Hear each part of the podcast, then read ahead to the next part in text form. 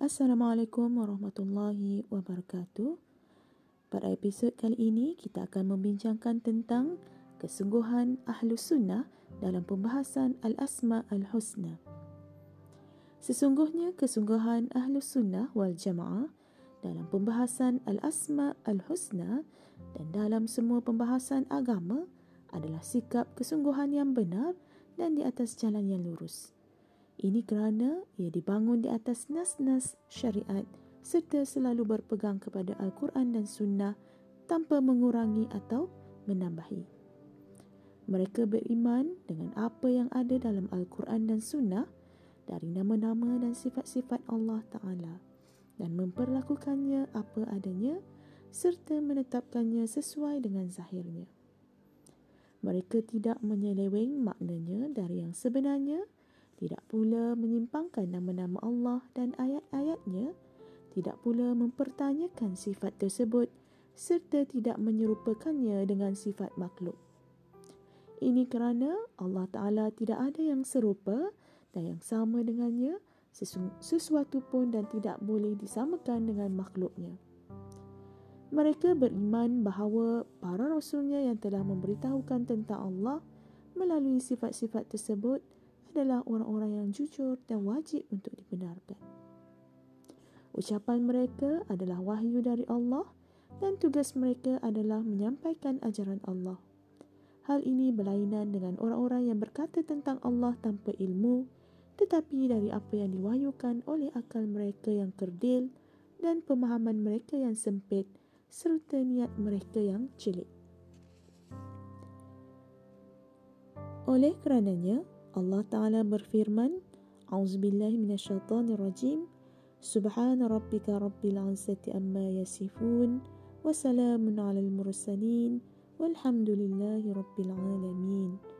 Maksudnya, Maha Suci Rabbmu yang mempunyai keperkasaan dari apa yang mereka katakan, dan kesejahteraan dilimpahkan ke atas para rasul, dan segala puji bagi Allah, Rabb seru sekian alam. Surah As-Saffat ayat 180 hingga 182. Allah menyucikan dirinya dari apa yang disifatkan oleh orang-orang yang menyelisihi para rasul. Dia pun mengucapkan salam kepada para rasul dikarenakan selamatnya ucapan mereka dari kekurangan dan celaan. Kemudian Allah memuji dirinya atas keesaannya dengan sifat-sifat terpuji yang sempurna yang layak baginya. Demikianlah keadaan orang-orang yang mengikuti para rasul. Mereka menetapkan apa yang telah ditetapkan oleh para Rasulullah terhadap Rabb mereka dari sifat kesempurnaan dan kemuliaan, seperti dia berbicara dengan hambanya, kecintaannya, kasih sayangnya kepada mereka dan ketinggiannya di atas semua makhluknya, bersemayamnya di atas arasy, kemurkaannya kepada para musuh-musuhnya dan lain sebagainya dari sifat-sifatnya yang mulia. Mereka mengimani semua hal ini dan memperlakukannya sesuai apa adanya tanpa mempertanyakan sifat-sifat tersebut atau menyerupakannya dengan makhluk atau menyelewengkan maknanya yang menjurumuskan kepada peniadaan terhadap sifat-sifat Rabb.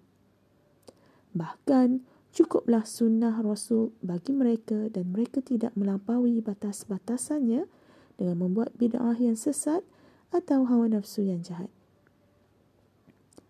Dengan itulah mereka meraih darjat yang tinggi dan kedudukan yang mulia di dunia dan di akhirat. Jalan mereka amat jelas, metod mereka paling lurus, petunjuk mereka paling benar, bahkan itulah kebenaran yang tidak ada duanya lagi dan itulah petunjuk yang tidak ada selainnya kecuali kesesatan. Metod mereka dalam pembahasan ini tegak di atas dua landasan yang kukuh dan asas yang utama, iaitu penetapan tanpa penyerupaan dan penyucian tanpa pengingkaran.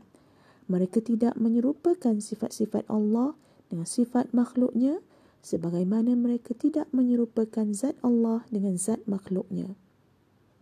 Mereka tidak mengingkari sifat-sifat kesempurnaan dan kemuliaannya yang telah disebutkan dalam Al-Quran dan Sunnah Rasulullah sallallahu alaihi wasallam. Bahkan mereka mengimani bahawa Allah tidak ada yang serupa dengannya, sesuatu apapun, dan Dia Maha mendengar lagi Maha melihat. Iman seperti ini terhitung sebagai prinsip keimanan yang kukuh dan asas yang kuat, yang tidak ada keimanan bagi orang yang tidak mengimaninya.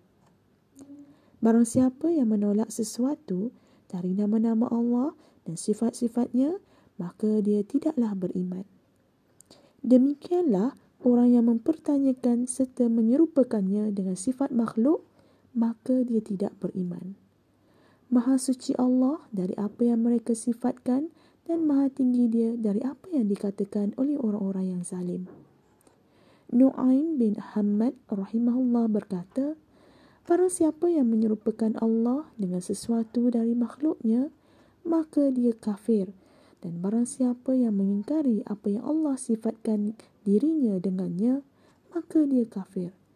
Tidaklah hal yang Allah dan Rasulnya sifatkan dirinya dengannya itu mengandungi penyerupaan dengan makhluk. Imam Ahmad rahimahullah berkata, Allah tidak boleh disifati melainkan dengan apa yang Allah sifati dirinya dengannya atau yang telah disifati oleh Rasulnya sallallahu alaihi wasallam, dan tidak boleh melampaui batasan Al-Quran dan Sunnah. Ibnu Abdibar rahimahullah berkata, tidak boleh diyakini dalam masalah nama dan sifat Allah melainkan yang telah tercantum dalam Quran dan Sunnah, dalam hadis yang sahih atau yang telah disepakati oleh para ulama. Apa yang disebutkan dalam hadis ahad tentang hal tersebut atau selainnya wajib untuk diterima dan tidak boleh dibantah. Di antara nikmat Allah kepada hamba-Nya yang paling mulia adalah taufiknya kepada hamba tersebut untuk mengikuti jalan lurus yang berdasarkan Al-Quran dan Sunnah Rasulullah sallallahu alaihi wasallam, serta jauh dari penyelewengan orang-orang yang di atas kebatilan dan penyimpangan orang-orang yang sesat. Bahkan, mereka berjalan di atas jalan yang satu dan tidak berselisih dalam satu permasalahan pun tentang nama-nama Allah, sifat-sifat dan perbuatan-perbuatannya. Bahkan, mereka semuanya menetapkan apa yang ada dalam Al-Quran dan As-Sunnah secara kesepakatan dari apa yang pertama sampai yang terakhir. Mereka tidak menakwil, menyelewengkan dan tidak pula membatalkan serta tidak pula menyerupakan, bahkan mereka menerima apa adanya. Mereka menyingkapinya dengan penuh keimanan dan pengagungan serta meyakininya sebagai satu kesatuan dan jalan yang satu. Seolah-olah lisan mereka berkata, ajaran ini datangnya dari Allah, tugas menyampaikan itu di pundak Rasul dan kewajiban kita tunduk patuh. Kesepakatan Ahlus Sunnah ini sepanjang sejarah termasuk seterang-terangnya bukti akan kebenaran dan kelurusan manhaj mereka. Oleh sebab itu, Abu Al-Muzaffar As-Sam'ani rahimahullah berkata, di antara hal yang menunjukkan bahawa Ahlul Hadis Ahlus Sunnah berada di atas kebenaran, iaitu jika engkau memperhatikan semua kitab-kitab mereka dari yang pertama hingga yang terakhir, yang dahulu maupun yang sekarang, engkau akan mendapatinya di atas satu metod. Meskipun mereka berbeza negara, waktu, jauhnya tempat tinggal mereka, mereka menyikapinya sesuai dengan manhaj yang satu, yang mereka tidak menyimpang dan menyelisihinya. Hati mereka seperti satu hati dan engkau tidak akan mendapati perselisihan atau perbezaan dalam penukilan mereka sedikit pun. Bahkan, seandainya engkau mengumpulkan ucapan mereka dan penukilan mereka dari para pendahulu mereka, engkau akan mendapatinya seolah-olah bersumber dari satu hati dan satu lisan. Apakah ada bukti yang lebih jelas tentang kebenaran mereka daripada hal ini? Allah berfirman, "A'udzu billahi minasy syaithonir rajim. Afala yatadabbarunalquran walau kana min indighayrilahi lawajadu fihi ikhtilafan katsira. Maksudnya, maka apakah mereka tidak memperhatikan Al-Quran? Kalau kiranya Al-Quran itu bukan dari sisi Allah, tentulah mereka mendapat pertentangan yang banyak di dalamnya. Surah An-Nisa ayat 82. A'udzu billahi minasyaitonirrojim. Wa'tasimu bihablillahi jamiaan wa la tafarku. Wazkuru ni'matullahi alaikum iz kuntum a'da'a fa'alla fabaynakulu bikum fa'asbahtum bi ni'matihi ikhwana. Maksudnya, dan berpeganglah kamu semuanya kepada tali agama Allah dan janganlah kamu bercerai-berai, dan ingatlah akan nikmat Allah kepadamu ketika dahulu kamu bermusuh-musuhan. Maka Allah mempersatukan hatimu, lalu menjadilah kamu kerana nikmat Allah orang yang bersaudara. Surah Ali Imran ayat 103. Adapun jika engkau melihat kepada ahli bid'ah, mereka berpecah belah, bergolong-golongan dan berkelompok-kelompok. Hampir-hampir tidak engkau temui dua orang di antara mereka yang berada di atas satu jalan dalam akidah. Sebahagian mereka membid'ahkan sebahagian yang lain, bahkan meningkat sampai saling mengafirkan. Seorang anak mengafirkan orang tuanya, seorang saudara mengafirkan saudaranya, seorang tetangga mengafirkan tetangganya. Selama-lamanya engkau akan mendapati mereka dalam perpecahan dan perselisihan, hingga habis usia mereka dan tidak pernah bersatu ucapan mereka.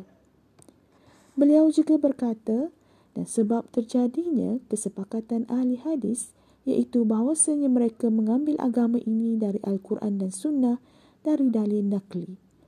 Hal itu pun menjadikan mereka bersatu dan bersepakat. Sedangkan ahlul bid'ah mengambil agama ini dari akal fikiran mereka sendiri. Maka hal tersebut menjadikan mereka berselisih dan berpecah belah. Hal ini dikarenakan nukilan dan riwayat dari para siqat, iaitu ulama yang terpercaya atau yang kuat hafalannya, sedikit terjadi perbezaan. Meskipun seandainya terdapat perbezaan dalam ucapan atau kata-kata, tetapi hal tersebut tidak membahayakan agama dan tidak pula mengotorinya. Adapun hasil akal fikiran dan bisikan hati, maka sangat sedikit yang bersatu, bahkan setiap orang memiliki pendapat yang berbeza-beza.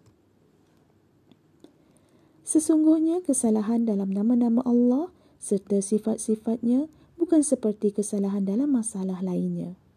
Kewajiban bagi setiap Muslim adalah menyelusuri jejak Ahlus Sunnah wal Jamaah dan berpegang teguh dengan metod mereka, kerana mereka berada di atas kebenaran.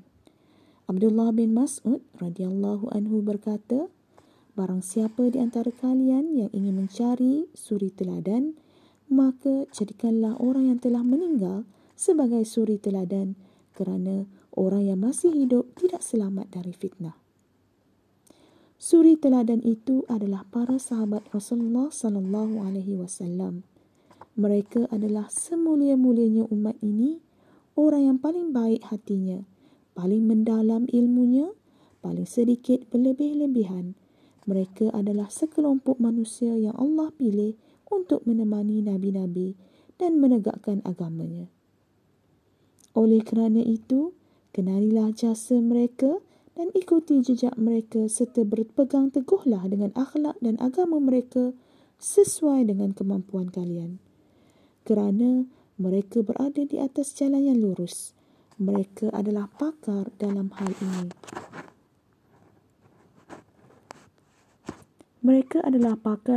ini. Kemudian para tabi'in yang mengikuti mereka dengan baik. Semoga Allah menganugerahkan kepada kita nikmat untuk berpegang teguh dengan metod mereka. Sesungguhnya Dia Maha mendengar lagi Maha mengabulkan. Itu sahaja untuk episod kali ini. Assalamualaikum warahmatullahi wabarakatuh.